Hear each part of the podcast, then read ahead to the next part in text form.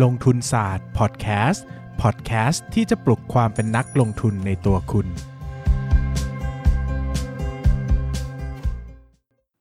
สวัสดีครับ ยินดีต้อนรับเข้าสู่รายการลงทุนศาสตร์พอดแคสต์รายการที่ชวนทุกคนพัฒนาความรู้ด้านการเงินและการลงทุนไปด้วยกัน แน่นอนนะครับว่าในช่วงที่ผมป่วย แบบนี้นะฮะเนื้อหาที่คุยเราก็อาจจะง่ายขึ้นมานิดนึงนะครับ หรือว่าเน้นความ สนุกสนานขึ้นมานิดนึงนะครับ ผมจะได้ไม่ไม่เหนื่อยจนเกินไปในการจัดเนื้อหานะครับ วันนี้นะครับผมจะพูดอีกเรื่องหนึ่งที่ผมชอบมากๆนะครับ แล้วก็มักจะพูดให้นักลงทุนหลาย ๆ คนฟังอยู่เสมอนะครับว่านักลงทุนเนี่ยควรจะมีงานอดิเรกของตัวเองนะครับ งานอดิเรกเนี่ยในที่นี้นะหมายถึงว่าเป็นงานอดิเรกที่เป็นงานอดิเรกที่ไม่เกี่ยวข้องกับการลงทุนด้วยนะครับ เช่น คุณอาจจะชอบดูหนัง ชอบฟังเพลง ชอบอ่านหนังสือที่เป็นเอ่อ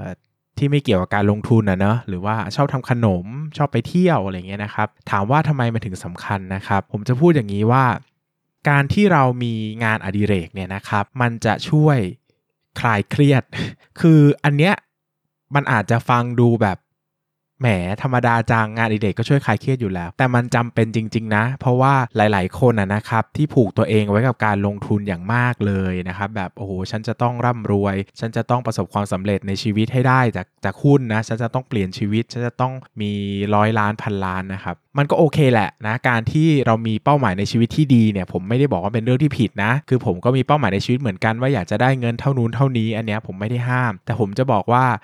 ในตลาดหุ้นอะมันก็มีทั้งวันที่ดี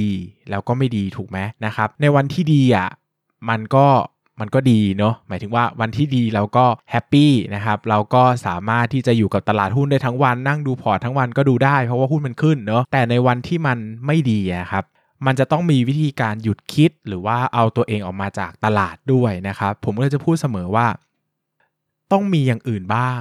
ต้องมีสิ่งที่สามารถสร้างความสุขให้เราได้โดยง่าย โดยที่ไม่ต้องคาดหวังอะไรจากมันเยอะนะ หมายถึงว่าคุณไม่ต้องรอให้ตลาดหุ้นขึ้น คุณถึงจะมีความสุขอะ่ะ คุณมีอย่างอื่นไหมที่มันมีความสุขได้โดยง่าย แล้วก็ไม่ได้ลำบากชีวิตเกินไปนัก เช่น เครียดมากออกไปดูหนังสักเรื่อง อย่างผมเนี่ยยกตัวอย่างของผมเองนะครับ ผมก็ งานอดิเรก หรือว่าวิธีคลายเครียดของผมนะ ผมก็จะหลักๆ ก็อาจจะออกไปกินข้าวกับเพื่อนนะชิดแชทส่วนใหญ่ก็จะชวนเพื่อนไปกินข้าวตอนเย็นนะครับแล้วก็นั่งคุยกันนะครับนั่งบ่นปัญหาชีวิตให้ฟังกันบ้างนะครับหรือไม่ก็ออกไปเล่นกีฬานะครับผมก็ชอบเล่นแบดมินตันหลายคนนะฟังเคยคงเคยเคยได้ยินผมพูดบ่อยอยู่แล้วแหละนะครับว่าผมชอบเล่นแบดมินตันมากนะครับผมก็จะไปเล่นสักสัปดาห์ละ 3 4 ครั้ง 5 ครั้งแล้วแต่ช่วงนะครับแล้วแต่สภาพสุขภาพด้วยนะครับ ก็หรือไม่นะอย่างที่ผมชอบมากคือผมก็ติดเกมนะ ผมเป็นเด็กติดเกมมาก ผมชอบเล่นโปเกมอนโกนะครับเวลาวันหยุดนะวันศุกร์วันเสาร์เนี่ยผมแทบไม่ทำอะไรเลยนะ ผมก็จะไปอยู่แถวสยามแถวเซ็นทรัลเวิลด์นะครับ นั่งเล่นโปเกมอนไปเรื่อยๆนะครับ ก็ถามว่าดีไหม ผมว่ามันดีมากนะครับ มันดีมากเพราะว่าในวันที่เราเครียดมากๆนะครับ หรือว่าในวันที่เราไม่โอเคมากๆเนี่ย การที่มี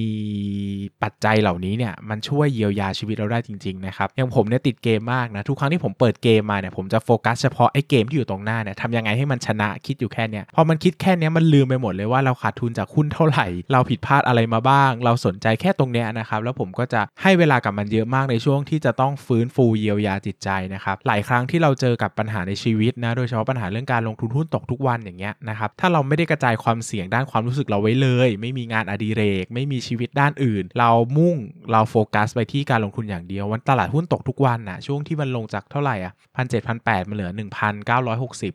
เหลือ 960 อย่างเงี้ย มันทำใจยังไงอะถูกไหม มันต้องอยู่ยังไงอะใช่ไหมครับ แต่ถ้าเรามีงานอดิเรก เราก็จะดึงตัวเอง ดึงหัวใจ ดึงความรู้สึกของเราออกมาจากความรู้สึกนั้น แล้วก็อยู่กับสิ่งที่เราชอบ อยู่กับสิ่งที่เรารัก มีความสุขกับเรื่องง่าย ๆ เออ แบบนี้สามารถทำได้นะครับ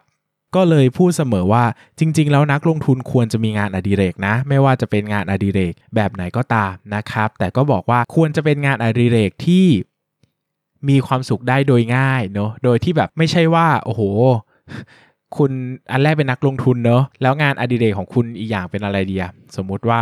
อะไรงานอดิเรกที่ไม่ได้ยากสมมติต้องไปขับ เรือยอทอย่างเงี้ยโอ้โห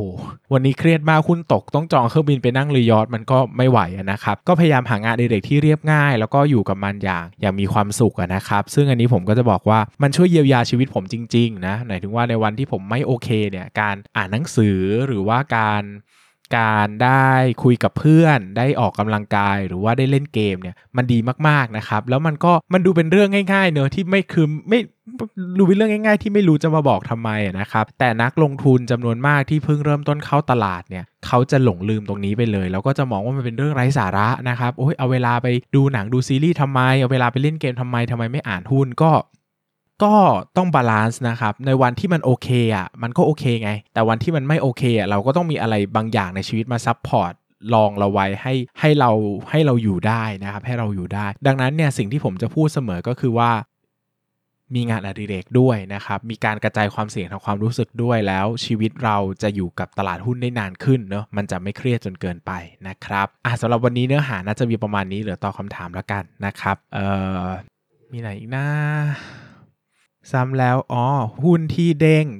ซ้ำซื้อซ้ำก็เล่าได้ครับ อยากรู้ว่าเด้งแล้วขายแล้วทำไมถึงกลับมาซื้ออีกนะนะครับ ได้ครับ เดี๋ยวถ้ามีโอกาสจะเล่าให้ฟังเนาะนะครับพูดถึงเรื่องอ่านผมก็เป็นคนหลุดง่าย ให้ผมอ่านเร็วก็อ่านได้ แต่มันย่อยวิเคราะห์ข้อมูลไม่ทันหรือต้องอ่านหลายรอบเอา ก็เร็วแบบสัก 1.2 เท่า ไม่ต้องเร็วแบบ 2 เท่านะครับ คือไม่ต้องเร็วขนาดนั้นแต่แบบเร็วเร็วในระดับที่เราต้องโฟกัส อยู่ตรงอยู่ตรงหน้า คือเราไม่สามารถหลุดสมาธิไปที่ไหนได้ คือเราต้องโฟกัสอยู่ตรงนี้เท่านั้นนะมันคือความเร็วระดับนั้น คือความเร็วในระดับที่เราไม่คิดอะไรไปใจลอยฟุ้งซ่านเราสนใจแค่เรื่องตรงหน้าเนี่ยผมว่ามันความเร็วระดับนั้นแหละคือสิ่งที่ถูกต้องไม่ต้องถึงขั้นว่าแบบโอ้โห เร็วแบบ 2 เท่ากับปกติอ่าอันนั้นมันก็อันนั้นก็อาจอาจอาจจะเร็วไปนะครับ อาจจะเร็วไปอะนะครับ มีคนขอหุ้นมานะครับ คลิปหน้าขอคอนเทนต์ผู้บริหารสวย เออนะครับ หุ้นค้าปลีกกับหุ้นโภคภัณฑ์ต่างกันอย่างไรคะ โอเค หุ้นโภคภัณฑ์เนี่ยคำว่าโภคภัณฑ์หรือ commodity นะครับ แบ่งเป็น 2 แบบก็คือ hard commodity กับ soft commodity นะครับ ลักษณะทั่วไปของหุ้นของโภคภัณฑ์ก็คือเป็นสินค้าที่ผู้ซื้อและผู้ขายเนี่ยไม่สามารถกำหนดราคาเองได้นะครับ ขึ้นอยู่กับลักษณะราคาตลาดโลกนะครับ ถ้าเป็นพวก hard commodity ส่วนใหญ่ก็จะเป็นพวกโลหะมีค่านะครับ เงินทองคำนะตะกั่วดีบุกนะครับ ถ้าเป็น soft commodity ก็เป็นพวกสินค้าการเกษตร เนื้อหมูเนื้อไก่นะแป้งสาลีข้าวโพด ยางพารานะครับ คือสินค้าเหล่านี้มันเป็นสินค้าที่มีราคาโลกอยู่แล้ว หมายถึงว่าราคาที่ซื้อขายกันทั่วโลก คือราคาน้ำมันมันก็วิ่งไปตามราคาโลก คือเราไม่สามารถมาตั้งราคาน้ำมัน ว่าฉันจะซื้อฉันจะขายในราคานี้เท่านั้นอย่างเงี้ยไม่ได้เพราะว่ามันมีราคาอ้างอิง เป็นราคากลางอยู่ที่มันขึ้นอยู่กับ demand supply หรือว่าความต้องการซื้อความต้องการขายเนอะเพราะว่า สินค้าโภคภัณฑ์เนี่ยเป็นสินค้าที่เขาเรียกว่าไม่ได้มีความแตกต่างมากนักในการซื้อแต่ละที่ เช่น สมมุตินะ สมมุติเช่น ถ้าเราจะเติมน้ำมันระหว่างปตทกับบางจากอย่างเงี้ยเราอาจจะไม่ได้รู้สึกว่ามันแตกต่างกันอย่างไรนะครับดังนั้นเนี่ยถ้าที่ไหนถูกกว่าเราก็มักจะไปเติมที่นั่นถูกต้องไหมครับ ลักษณะของโภคภัณฑ์เป็นแบบนี้เหมือนหรือเหมือนเวลาที่เราไปเดินในในตลาดนัด แล้วก็เจอแผงหมูอย่างเงี้ยหมูสับเจ้าแรกกับหมูสับเจ้าที่ 2 ไม่รู้ว่าแตกต่างกันยังไง มันแตกต่างกันน้อยมากนะครับเราก็เลยตัดสินใจว่าซื้อตามราคาดีกว่านะครับดังนั้นเนี่ยไอ้สินค้าพวกนี้มันมีกลไกราคาครอบอยู่นะครับแล้วมันก็มีราคาตลาดโลกที่เป็นไปตาม demand supply โลกนะครับ เพราะว่าตลาดมันใหญ่มาก เนื่องจากสินค้ามันไม่ได้มีความแตกต่างใช่ไหมครับ มันก็เลยกลายเป็นว่าไม่ว่าจะซื้อที่ไหนอะมันก็เป็นเหมือนสินค้าเดียวกัน มันก็เลยมีราคากลางที่ทั้งโลกอะใช้ด้วยกันนะครับ มันก็เลยทำให้มีความผันผวนสูงมากกว่า เพราะว่าไอ้ตัวราคาสินค้าโภคภัณฑ์เนี่ยมันคาดการได้ยากนะครับแต่ในขณะที่หุ้นค้าปลีกเนี่ย หุ้นค้าปลีกเนี่ยคือหุ้นซื้อมาขายไปนะครับก็คือซื้อสินค้าชนิดหนึ่ง แล้วก็มาขายนะครับยกตัวอย่างเช่นร้านสะดวกซื้อห้างสรรพสินค้านะครับเขาก็จะรับสินค้ามาจากผู้ผลิตนะครับแล้วก็มาขายให้กับผู้บริโภครายย่อยนะครับตัวเขาเองเนี่ยถือว่าเป็นหุ้นบริการนะครับคือเขาไม่ได้ผลิตสินค้าเอง แต่เขารับสินค้ามาขายต่อนะครับก็เลยเรียกว่าหุ้นค้าปลีก ก็คือแบบซื้อสินค้ามาค้าแบบปลีกนั่นเองนะครับก็ลักษณะก็ต่างกันอย่างไรนะครับ ก็เรื่องหลักๆ ก็จะเป็นเรื่องของความ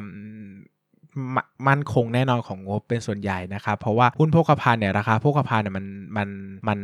คาดการได้ยากนะครับ ในขณะที่หุ้นค้าปลีกเนี่ยมันเป็นเรื่องของหุ้นค้าปลีกเนี่ยมันเป็นเรื่องของออบริการนะครับเขาจะกินราคาส่วนต่างเป็นหลัก ดังนั้นพูดถึงอัตราการทำกำไร ความสามารถในการตั้งราคาเนี่ยมันค่อนข้างจะแน่นอนชัดเจนกว่านะครับดังนั้นนี่ก็คือจุด แตกต่างคร่าวๆของหุ้นค้าปลีกและหุ้นโภคภัณฑ์นะครับสำหรับวันนี้ก็ขอบคุณทุกคนมาก แล้วก็ยังขออภัยเนาะที่